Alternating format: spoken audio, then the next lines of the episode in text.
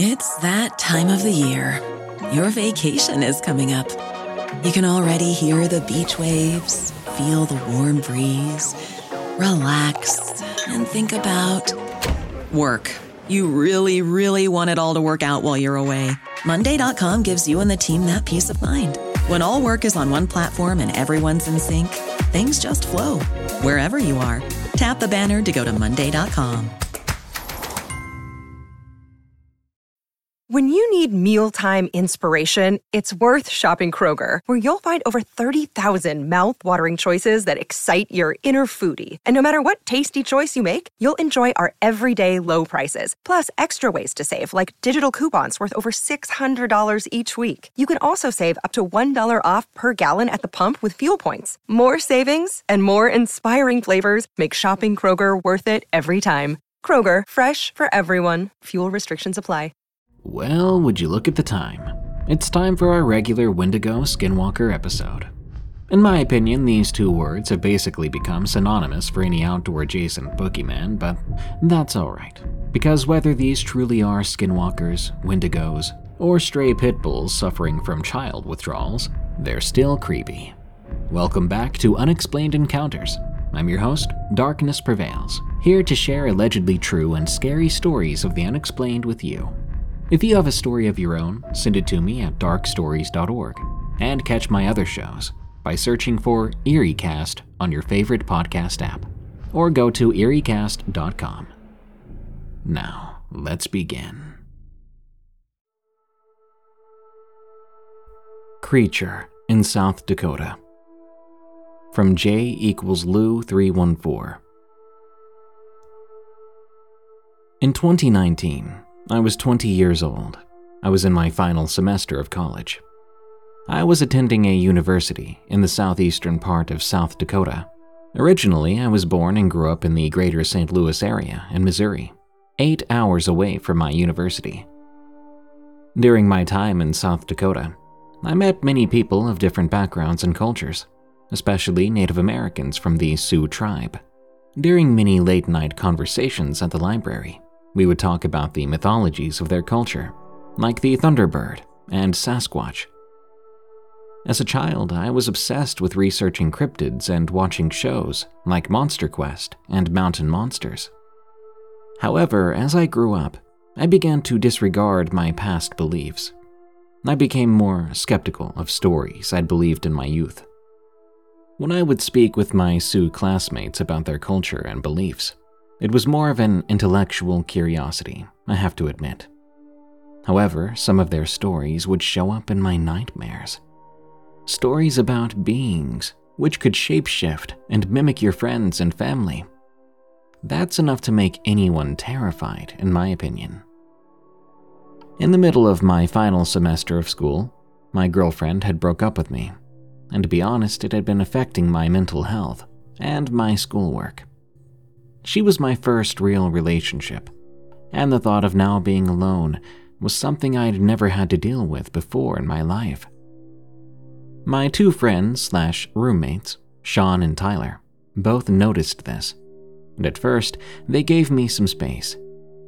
However, two days turned into two weeks, and they became increasingly worried for me. One night at around 10 p.m., I was watching some television drinking a Bang energy drink. Suddenly, Sean knocked on my door so loud the Star Blast flavored liquid spilled out onto the carpet. Sean opened the door up and, with a grin, exclaimed, Come on, bro, we're going hunting. Sean was a self described ladies' man from the West Coast. He was about six foot five, believe it or not, built like a former offensive lineman, which made sense because that's how we met.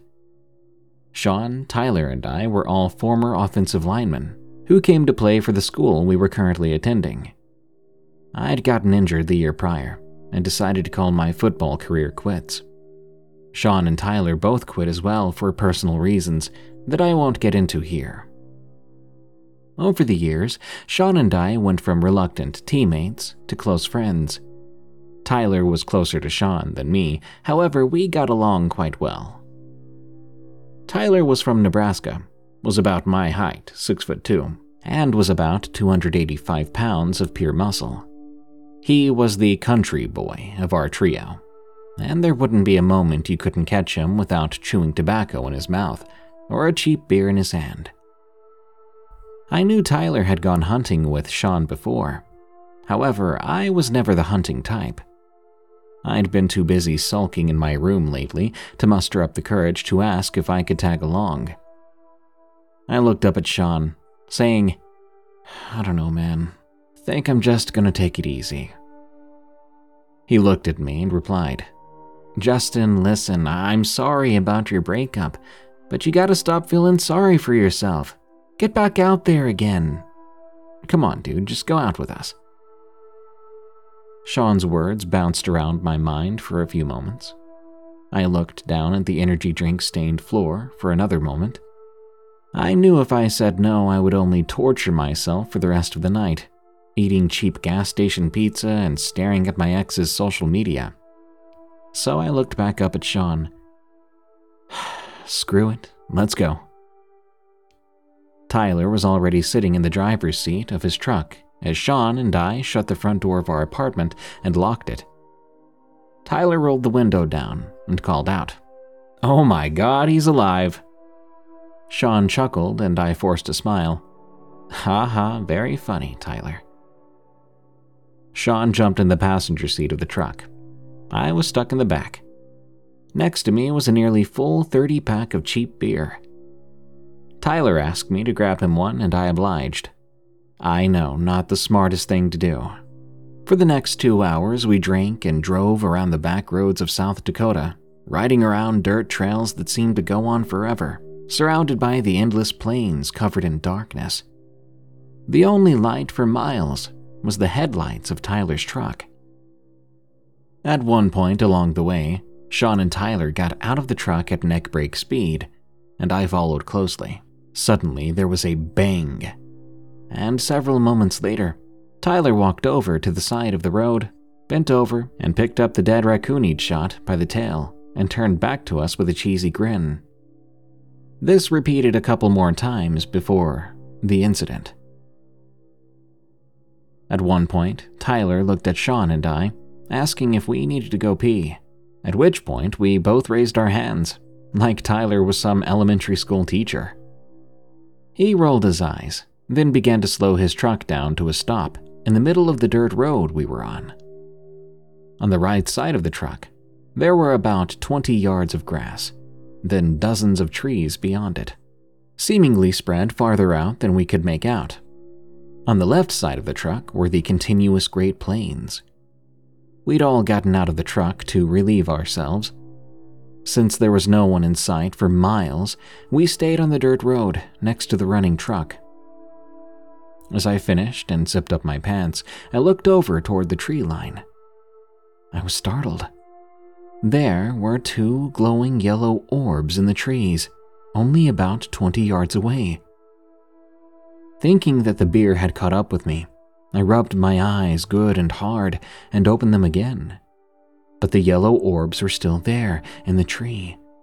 They were about 20 or 25 feet up off the ground. Thinking that I'd found another raccoon, I looked at Tyler and yelled for him to come over here. He walked on over to me, and I told him what I saw and pointed it out. Tyler looked at the tree line, then back to me. He shook his head. Bro, you should get your eyes checked. There's nothing over there. I looked back at the tree line and he was right. The yellow orbs were gone. Thinking it must have been the booze, I shrugged it off and turned around to walk back to the truck. As I turned around, I heard movement from the trees where I had just been looking. All of a sudden, boom. I felt the ground shake, like something had fallen out of the tree that we were looking at. I turned to look at the trees again and I saw those same yellow orbs several feet below where they were before. Now they were about 8 to 9 feet off the ground. I strained my eyes to see if I could make out more details, but nothing. Just pure darkness, except for those yellow orbs that I knew to be eyes. I couldn't move. I was so scared. I'd seen a million movies and TV shows where the characters are frozen with fear.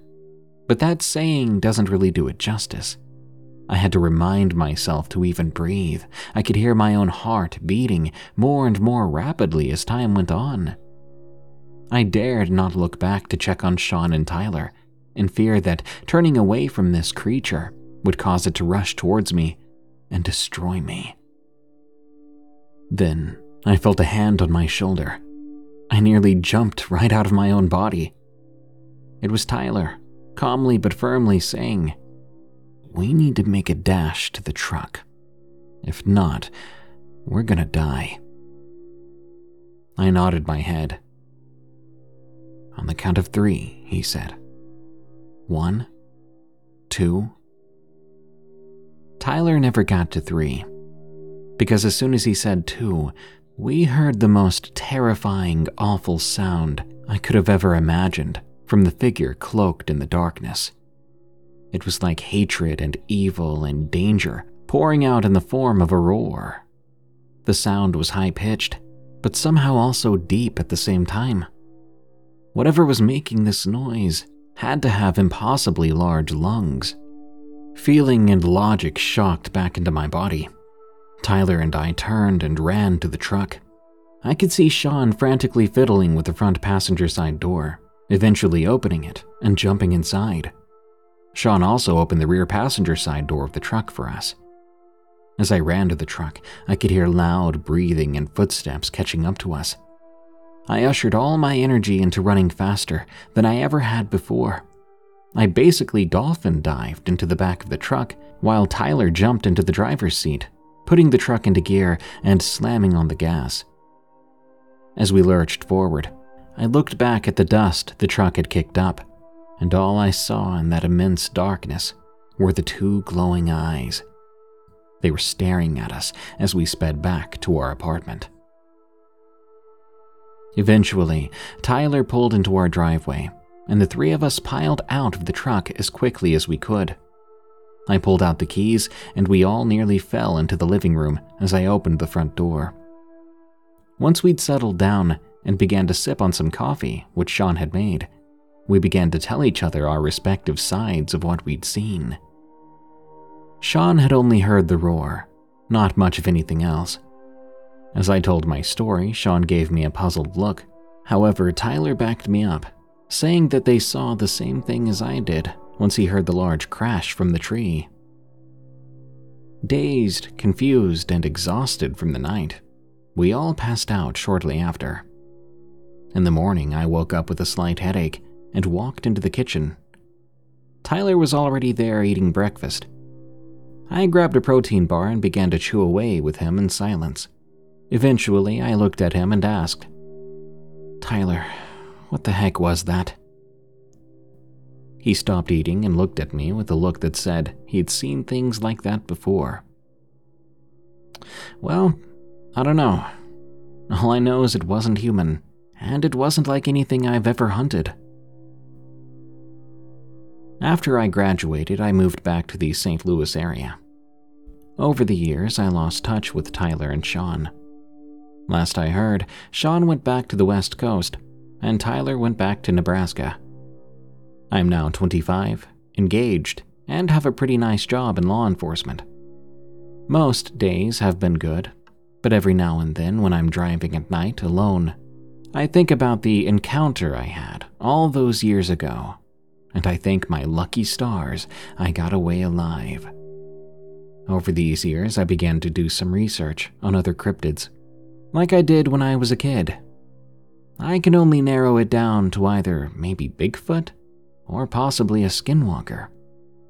Either way, those eyes will remain in my soul as long as I live. Dear Mr. Creature in South Dakota, let's not meet again.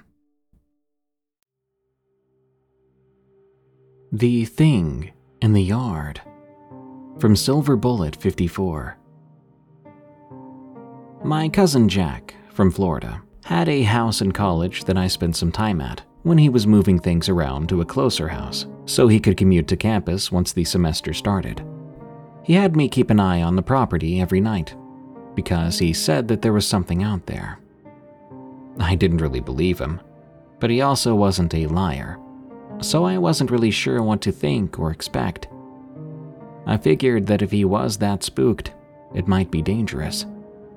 Turns out, he was right. One night, when I was using a flashlight to check the backyard, I saw something strange standing near the tree line. It was tall, bluish white, and probably about 100 yards away from me. I put down the light to see if it was just a reflection, but it was still there. I turned around slowly and went back inside, telling Jack what I saw. He said he'd seen the same thing, and that was what he needed me to keep an eye out for. When I asked what it was, he told me it never got close enough for him to get a better look. It was like it wanted to be seen, but not too close.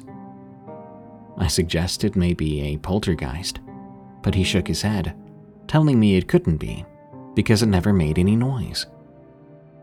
The next night, I was sleeping until I heard suddenly four dogs barking and howling. Both Jack and I jumped out of our beds, almost colliding with each other in the middle of the hallway. We managed to stop in time to avoid a crash. Then we rushed outside. The two of us froze, and our mouths were wide open. His backyard now had three shimmering creatures that were like the one Jack and I had seen before. He just stared, and I made a small choking sound. We were just that terrified. The barking suddenly stopped, and these creatures glided, yes, glided, back into the trees, vanishing. Jack was just silent for a few minutes. Then he asked what I thought. I just shook my head and couldn't really answer. After Jack moved out, I spent one more day at the house. As I was cooking dinner, I heard a sound outside and peeked out. The backyard was empty, except for a pale bluish white figure. It was pacing around. I turned off the oven and ran out the front door, jumping in my car and tearing out of there. I still have no idea what it was, but some sort of skinwalker seems like the most likely explanation. But why did I see three on one night and one on the other? And what was that last one doing out there during the day?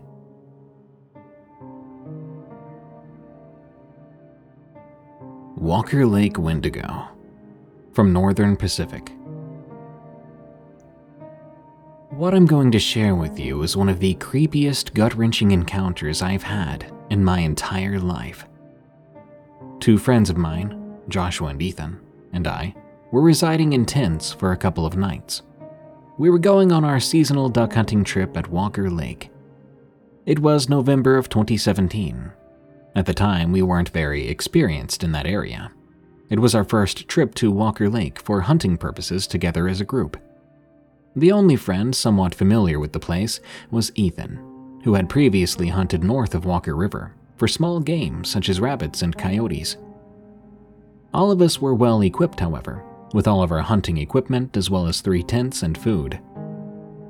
Now that brings me to the first incident. At about 4 a.m. on the first morning there, I believe it was a Saturday, I was the first to wake up. I decided to leave my tent and go take a leak. I walked on over to some nearby brush, and in front of me was the lake itself. It was still very dark at the time, and the sun would not show until hours later. While I was using the restroom, I looked around to scout what I could with the little vision I had in the dark. And near the shore, about 70 yards to my left, I could make out a figure. This figure was hunched over, looking at the ground in front of the water. I'd just about finished my business, so I zipped up my jeans and ran back to the tents to alert the other guys of potentially another hunter being in the area. I woke Joshua from his slumber, but Ethan was out like a light. So I told Joshua about the figure I saw. The two of us looked over the brush and saw the figure still, this time standing completely straight. We couldn't tell if the figure was facing us, though, or if it was facing the lake. It was still just too dark. As soon as Ethan awoke and started walking towards us, the figure dropped on all fours, beginning to move over brush in its way, making its way closer to us. Joshua and I got down, beginning to whisper to Ethan to do the same. Not sure what we said though. Ethan just kept walking towards us, loud and confused. Then he looked over to where we were pointing. Now, from what Ethan told me later on after the trip, he apparently saw a figure with a very deformed and malnourished face. Nothing like a bear or a coyote. Ethan didn't say a word. He instead booked it back to the truck, leaving us behind. This left Joshua and I in an awkward situation. Because Ethan got a head start on us, and this creature was still approaching us. Better yet, seeing how scared Ethan had been, had only paralyzed us. We stayed in our position, just waiting and listening. A few minutes later, we began to hear hard, steady footsteps. They must have been coming about 30 yards from us, walking towards the camp. Joshua and I slowly began to move our way behind the brush facing the creature, so we'd remain unseen.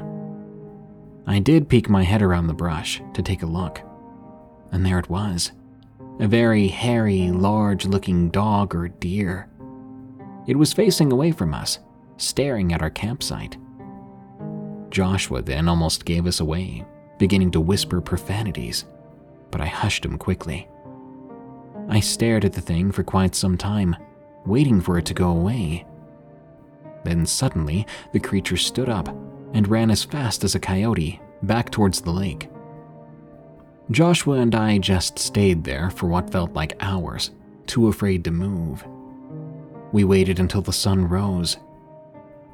We got through one day of hunting until we called our trip off early due to the events that had occurred. None of us were really able to focus on hunting. I think our little group was just too creeped out. In fact, Ethan didn't want to hunt at all anymore. To this day, Ethan still has instances where he gets spooked or scared by the littlest things, which he claims is due to the face he saw on that creature. Whatever it was, it was bad enough to put him on edge for a very long time. We haven't been back to those hunting grounds since, as we believe they're claimed by that thing. This episode is sponsored by June's Journey. Do you believe in monsters? And given the chance, would you be brave enough to track one down on your own? In June's Journey, people are the true monsters, and you can live the story yourself rather than sitting back and listening to one. June's Journey is a hidden object game with a thrilling murder mystery set in the roaring 20s. You play as June on the hunt for your sister's murderer.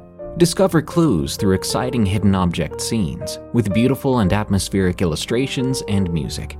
Victory brings you closer to new plot points and suspenseful answers. When not hunting for clues, you can customize your own luxurious estate island with gardens, buildings, and decor. Or chat and play with or against other players too, in the Detective Club, where you could even put your skills to the test in the Detective League. June's Journey is both relaxing and fun to play. With my busy schedule, I find it's the perfect game to pick up and play whenever I've got a free moment. It doesn't demand too much time, and it's pretty satisfying solving puzzles quickly and unlocking new clues. Can you crack the case? Download June's Journey for free today on iOS and Android. Hey, it's Kaley Cuoco for Priceline. Ready to go to your happy place for a happy price? Well, why didn't you say so? Just download the Priceline app right now and save up to 60% on hotels. So, whether it's Cousin Kevin's Kazoo concert in Kansas City, go Kevin, or Becky's Bachelorette Bash in Bermuda, you never have to miss a trip ever again. So, download the Priceline app today. Your savings are waiting Go to your happy place for a happy price. Go to your happy price, Priceline. I inherited a skinwalker from Zaylei.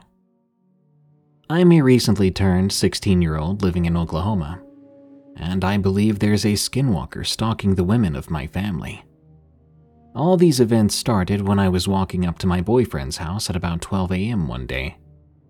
It was a new moon night, so there wasn't any light to guide me up the driveway. I was using the dim light from my phone so I wouldn't step on any holes or anything. While I was thinking about how far of a walk I had, the night fell quiet around me, and I heard a loud and distinct whistle that came from my right side.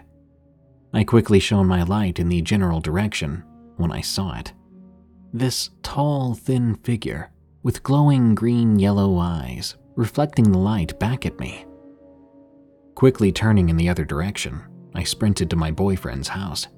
I threw open the window and jumped in without a second thought. Concerned I may have woke up his dad, my boyfriend, Jay, asked why I did that. I explained what happened, and he told me to sit down while he grabbed me a water. Once he left, I heard a low whistle again from the window. There, that thing was staring right at me, its hands against the glass, attempting to open it. Jay got back before it could get it cracked open, and it quickly ducked underneath the window before running back into the field. Even with the events leading up to this, I had a nice night with Jay and had him walk me back to my car. I promptly made my way back to my house, and I forgot about this event for about three weeks. The next encounter starts with me bringing my friend P to her boyfriend's house before driving back over to Jay's. The trip and time spent there were uneventful. It was on the drive home that I saw it again. As I was driving to P's boyfriend's house, I came across this bridge crossing a very low, dry creek bed. On that bridge, I saw something. It looked like a very strange looking deer.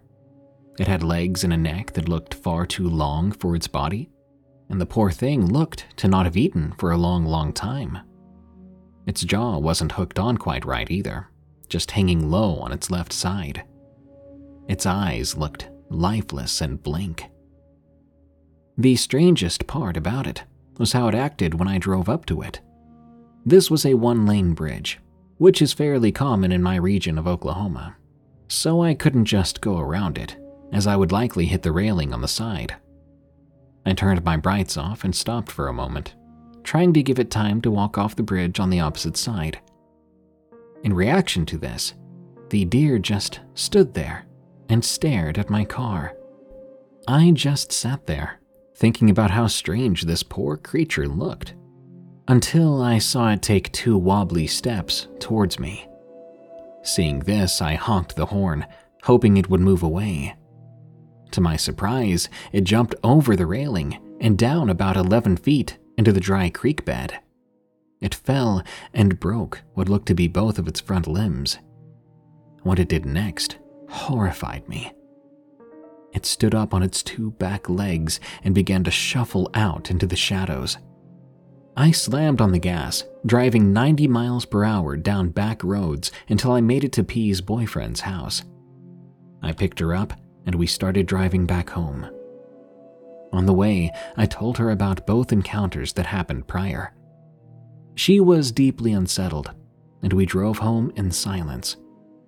For the next couple of weeks of me driving to Jay's house in the night, I swear I caught glimpses of that same deer here and there on the sides of the highway, where it would stare me down the entire time I drove past.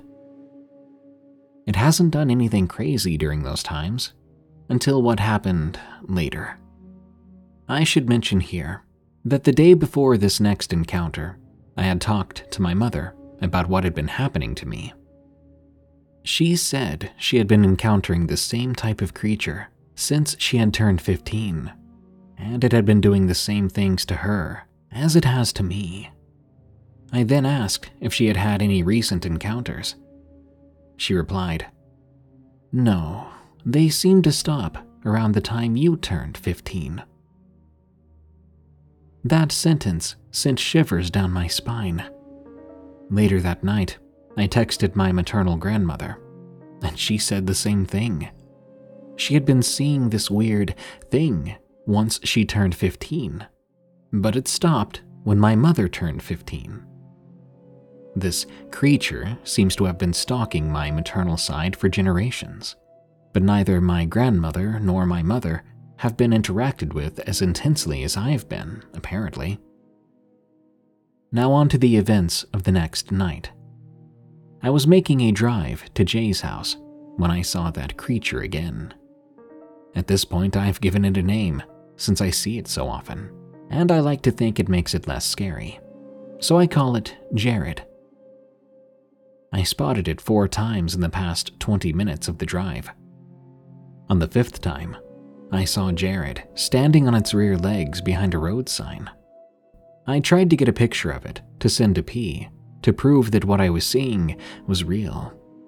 Unfortunately, all it showed was some barely noticeable green yellow eyes.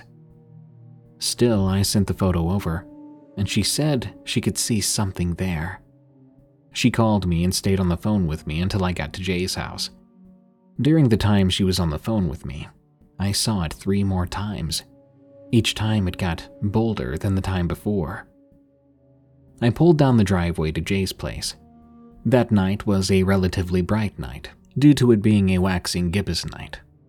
I made it up to his house and went through his window without any problems, other than the world being too quiet for my liking. It was exactly 1:37 in the morning when Jay went to use the restroom, leaving me alone in his room. Then I heard the window, which I locked upon entry, beginning to rattle. Through the slit in the curtains, I saw those green yellow eyes. And I swear, in a voice that sounded like my friend P's, it asked me to open the window. This continued until Jay came back from the bathroom asking me what that noise was. I told him exactly everything that had happened that night, and even showed him the picture as proof. He was as terrified as I was.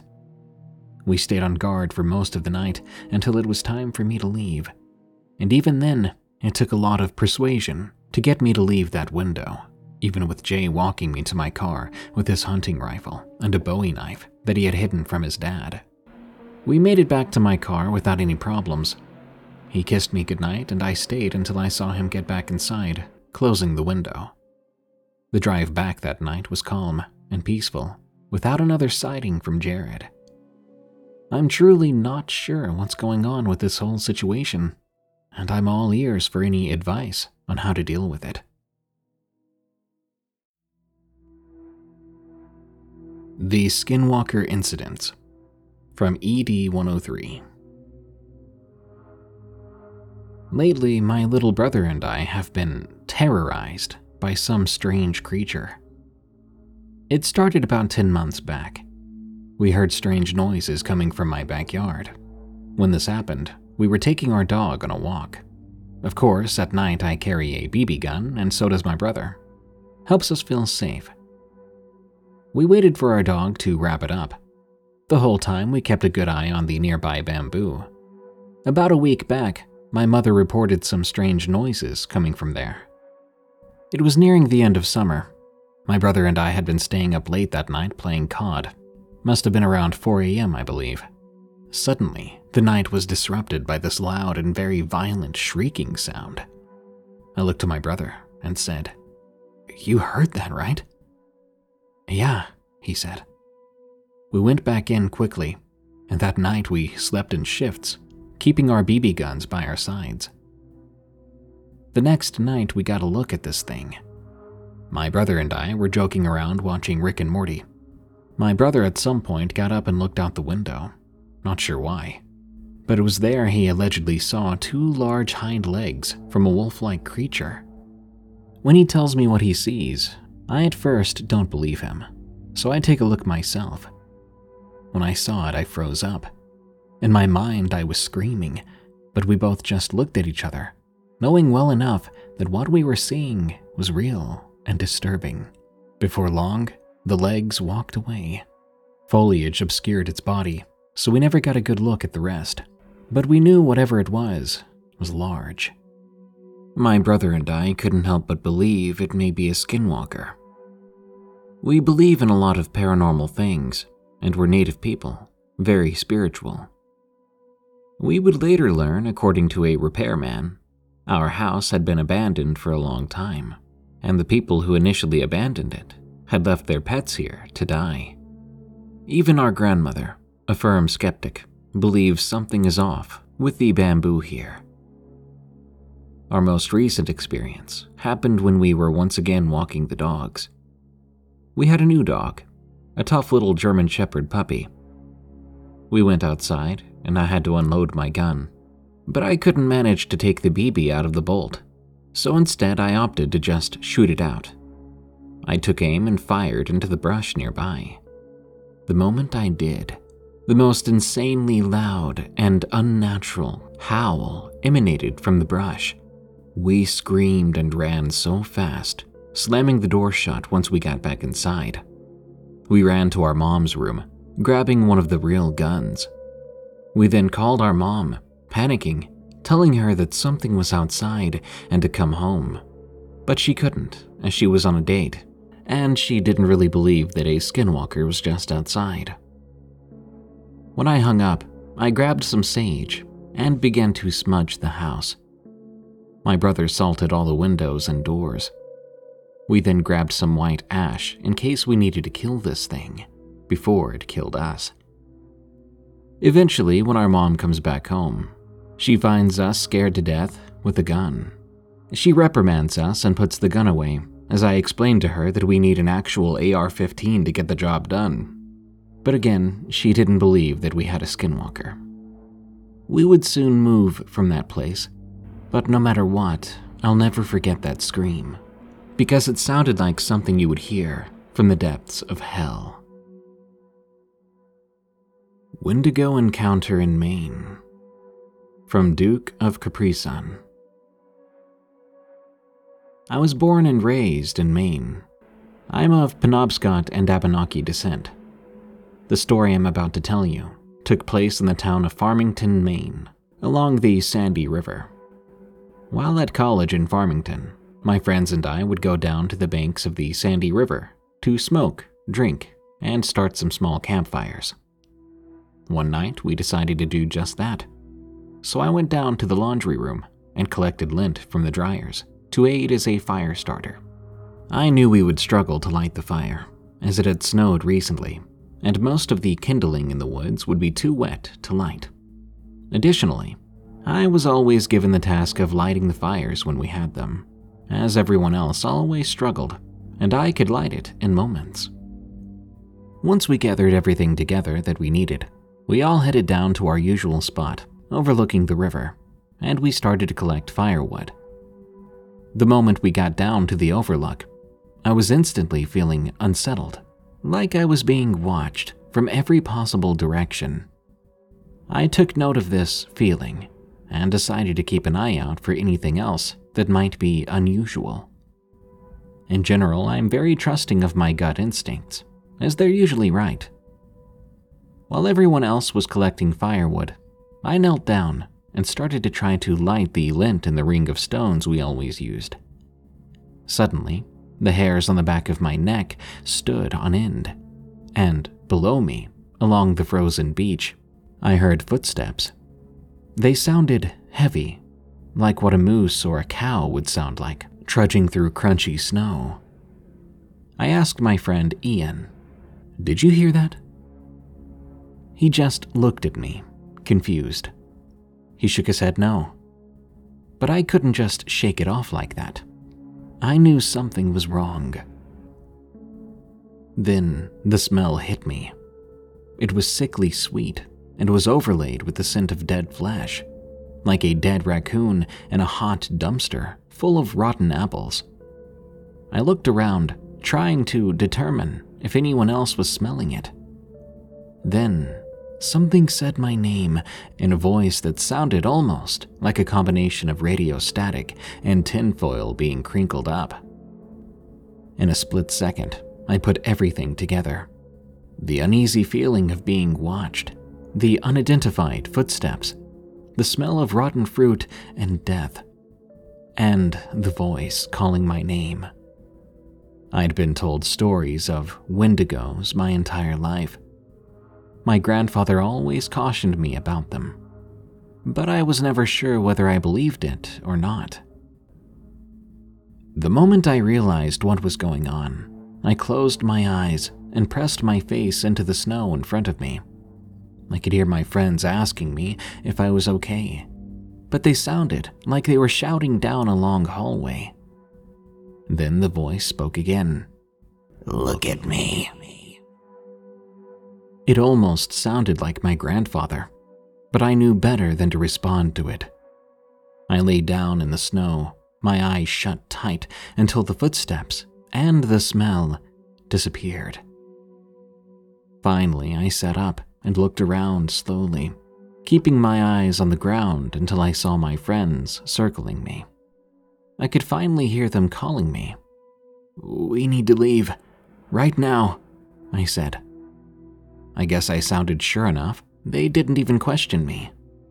We walked in silence back to the dorms. Once we were back inside, Ian pulled me aside and asked what happened. Now, I didn't want to attract the potential Wendigo to follow me, so I said I felt like something was watching us, that I was afraid something bad was about to happen. I didn't tell anyone about that encounter until I moved to another town. None of my friends ever heard or smelled anything themselves, so I think it targeted me because it knew that I knew what it was. Southern Wendigo. From Anonymous. It happened back in 2019.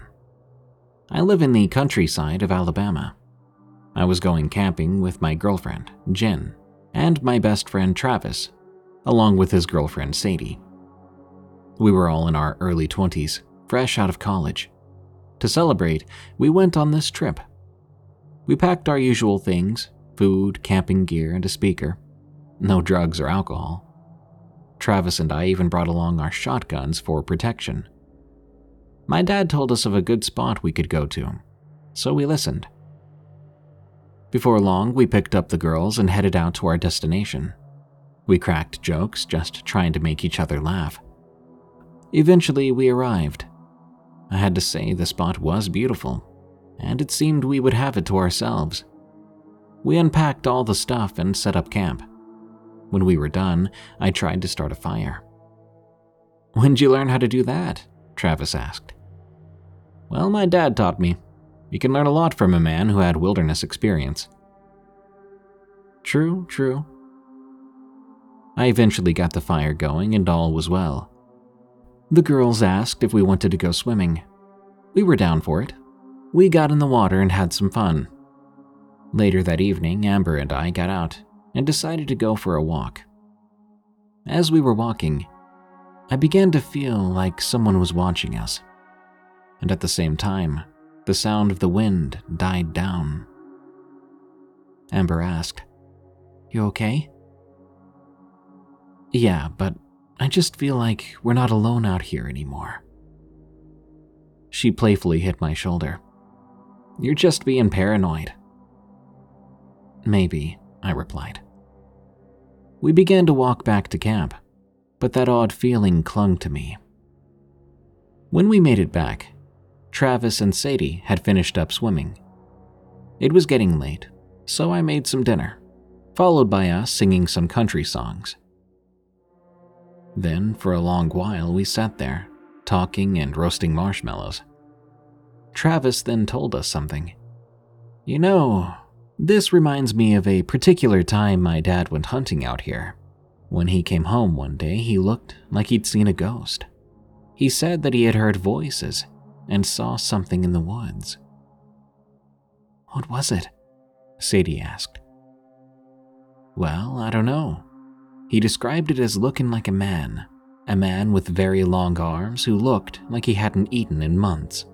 But he also said the thing had claws for fingers and antlers atop its head. Amber chimed in. Sounds like yet another boogeyman story. Travis responded. I wouldn't go that far. He said he really saw it, in these very woods. Ah, whatever, I said. Maybe your old man's just trying to scare us so we don't hang out around here. Even if he did see something, then I'll believe it when I see it. Well, don't say I didn't warn you. Sadie excused herself to go to the bathroom then. Travis joked. Watch out for that thing, babe. Very funny, she said back. Then it was just the three of us. We sat there in the quiet. Suddenly, that feeling from before grew stronger. In fact, Travis and Amber began to feel it too. All at once, the noises around the campfire went silent, and a voice came from the dark. Over here. We all turned in the direction of the voice. It sounded like a woman in pain, like Sadie's voice. Please help. I'm in pain. Sadie? Travis called. You better not be messing around. Then we heard Sadie coming out of the darkness. What? she asked. We were shocked. She came from an entirely different direction from where we'd heard her, and she looked fine. My god, Sadie, you scared me. Real funny, babe. What are you talking about, Travis? I was just over here the whole time. We heard the voice again. This time, it stopped sounding like Sadie. Help me. We all looked at each other. We were not alone out here. That was certain. Then, two pairs of footsteps began to walk around our camp, and there came a low growl. Travis and I grabbed the shotguns, telling the girls to get behind us. Whoever's out there, I said, you'd better leave. We're armed. The footsteps suddenly stopped. Travis grabbed the flare gun. He fired it, illuminating the entire forest. We saw it then. This thing was unlike anything we'd ever seen. Not a normal animal, not a person. In fact, it looked a whole lot like what his dad had described. It began to screech, like it couldn't handle the light from the flare, or possibly it had been startled by it. Run! I yelled. The girls did just that. Travis and I soon followed. Amber tripped on a root. I slowed down to help her. Obviously, I couldn't just leave her behind. I helped her up and told her to run. In that instant, there was a pain in my chest, sharp and burning. I yelled out in pain, firing the shotgun almost instinctively in the direction of the attack. I pushed forward, running as fast as I could. I made it back to the truck, everyone else yelling at me to get in. I did, and Travis began to drive. I could hear that thing out there screaming and running around in the dark. But as we drove, I stopped hearing it, and I think it gave up. I think I passed out then. My memory's a bit hazy after that. Maybe I was going in and out of consciousness. One moment it was dark, and the next I saw traffic lights, and at last, hospital lights. When I fully came to, I was in a hospital room. I saw Travis and Sadie sleeping to my left, and the right was Amber. Thank God you're okay, she said. Of course I am. My chest hurt. Whoa there, Amber said. Travis and Sadie were waking up. Glad you're still with us, Travis said. What happened? He explained. I'm pretty sure that thing left you with three claw marks on your chest. You were bleeding pretty bad. We drove straight to the hospital. Well, then, I commented. If it makes you feel better, Amber said, I think scars can be cute. Alright then, thanks. I owe all of you. Don't mention it, Travis replied. Well, thank you for not leaving me behind with that thing, Amber said. Our parents were called, and four weeks later, I was recovering quite well from my injuries.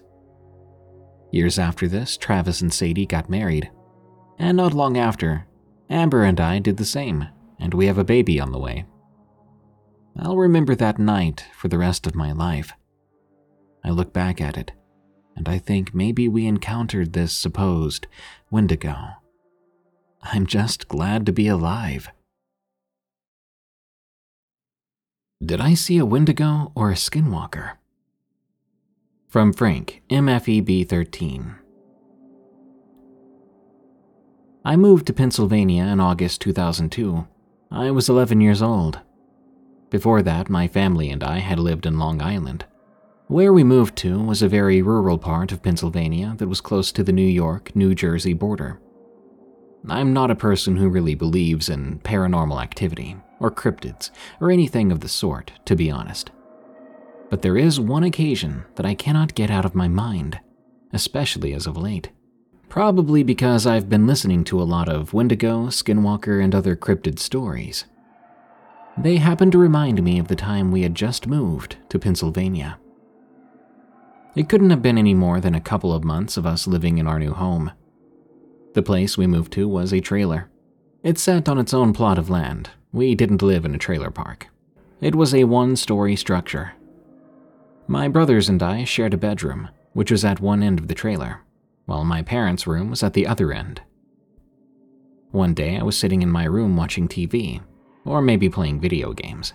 Can't really remember. It's been over 20 years. But I do know for sure it was at least 9 p.m., as I remember it was dark out. I was sitting there minding my own business like any 11 year old kid, and I heard a knock at my bedroom window.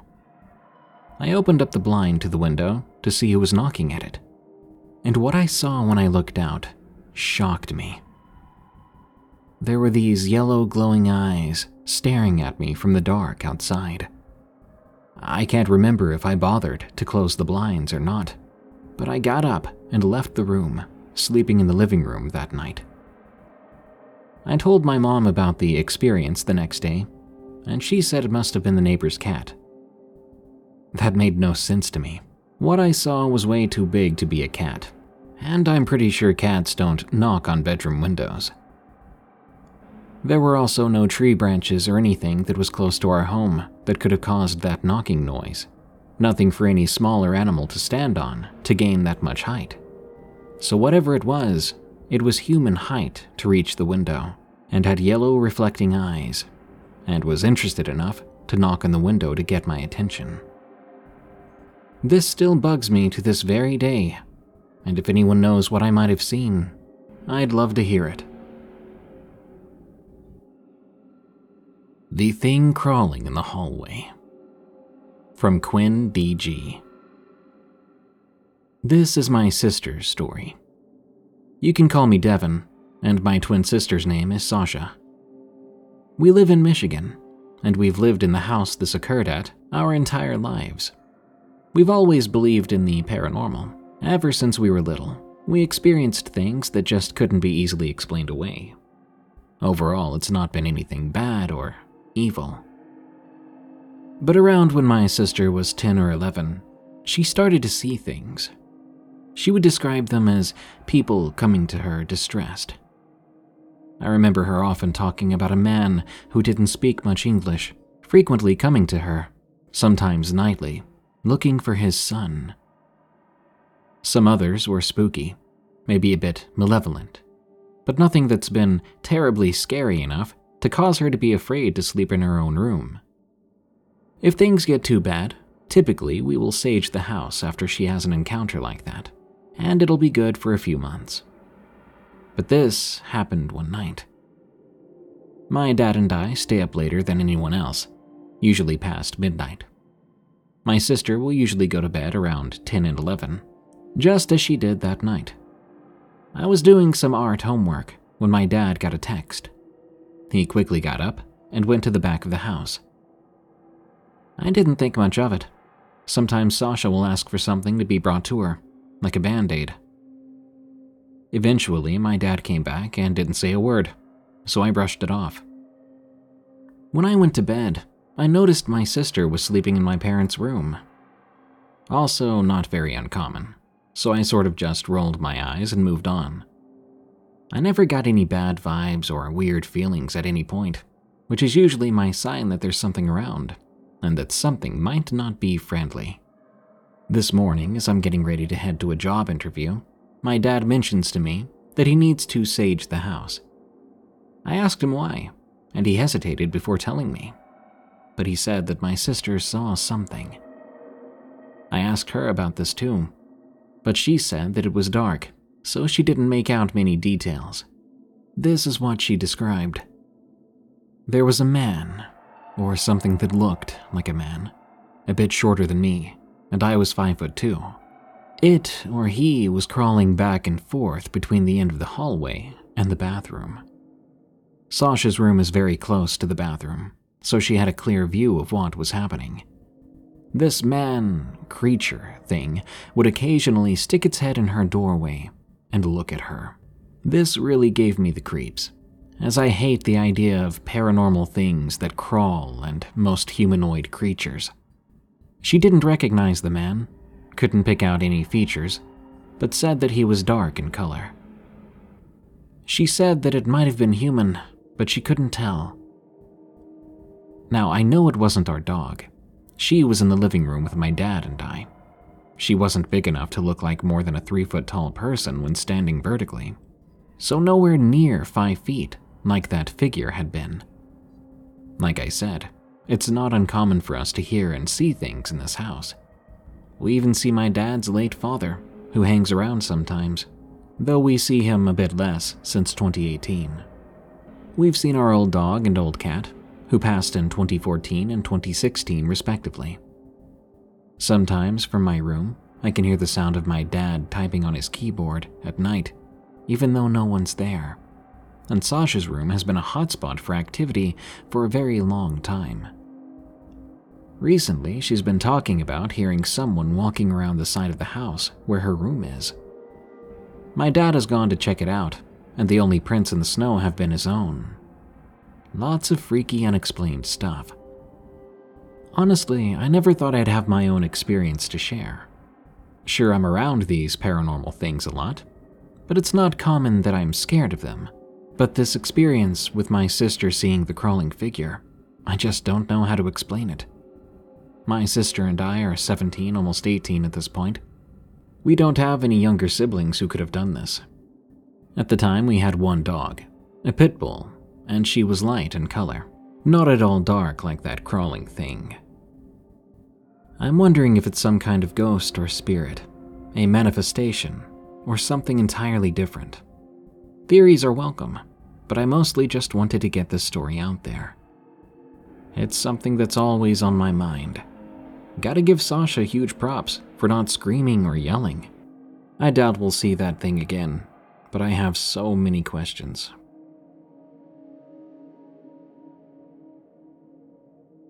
Skinwalker on my uncle's farm. From Midnight Cat. It's been years since I've had my encounter with what I believe to be a skinwalker. At the time, I was in middle school, sixth grade, I think, and I was fearless. Or so I thought. I was at my great uncle's house waiting for my grandma to come pick me up. I was getting bored, and it was after dark and warm outside, so I thought it would be a good idea to go out and ride the four wheeler. My great uncle would practically let me do anything I wanted out on the farm, so me going out for a nighttime ride didn't bother him. But that night, he said that I should be careful and not drive too fast. I told him okay. Really, I was just ready to go riding.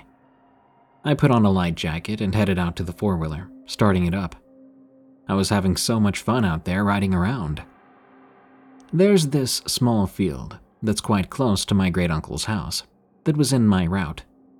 I drove past it a few times, but something caught my attention the last time I was heading past that field. I thought I heard a weird sound. And not only that, but there was also an odd smell as well. I stopped and looked around the field. That's when I saw this shadow moving towards me. So I backed up and turned so the headlights were facing the creature. Right away, I was terrified. This thing looked like a deer, but it was running on its hind legs making a weird grunting sound as it went. I was practically frozen in fear, but I managed to snap out of it when I heard my grandma's car honking. I quickly drove over there, driving way too fast back to the house. I quickly parked the four wheeler, and I literally ran so fast to my grandma's car, I accidentally ran into the car door. But I didn't let that slow me down, because I immediately got up and got in the car. My grandmother looked at me, asking, Why are you so scared? I put my finger up, letting her know I needed a second to catch my breath. Once I calmed down a bit, I told her, Nana, I saw something really creepy in the field. My grandma sighed and backed out of my great uncle's driveway. She didn't ask what I saw, but I decided to tell her anyway. Of course, she didn't believe me, but I had nightmares about that thing for a straight week. Luckily for me, I never did see it again, and I never rode the four wheeler at night again.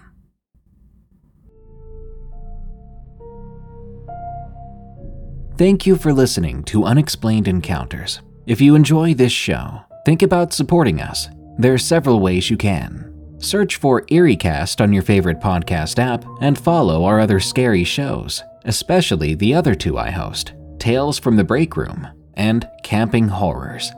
Leave Unexplained Encounters a rating on Spotify and a review on Apple Podcasts. The more we get, the higher we climb in the charts. Get some cool merch at eeriecast.store, or unlock tons of cool extras like exclusive audiobooks and music tracks, ad free access to all our shows, and a huge 20% discount on all our merch, all for less than 3 bucks a month by signing up for EerieCast Plus at eeriecast.com/plus. Thank you. Until next time, send me your scariest stories of the unexplained at darkstories.org so I can narrate them in a future episode. And follow me on X, formerly Twitter, at Dark Prevails for plenty of screams and memes. Stay safe out there and stay creepy, because this world is a strange one.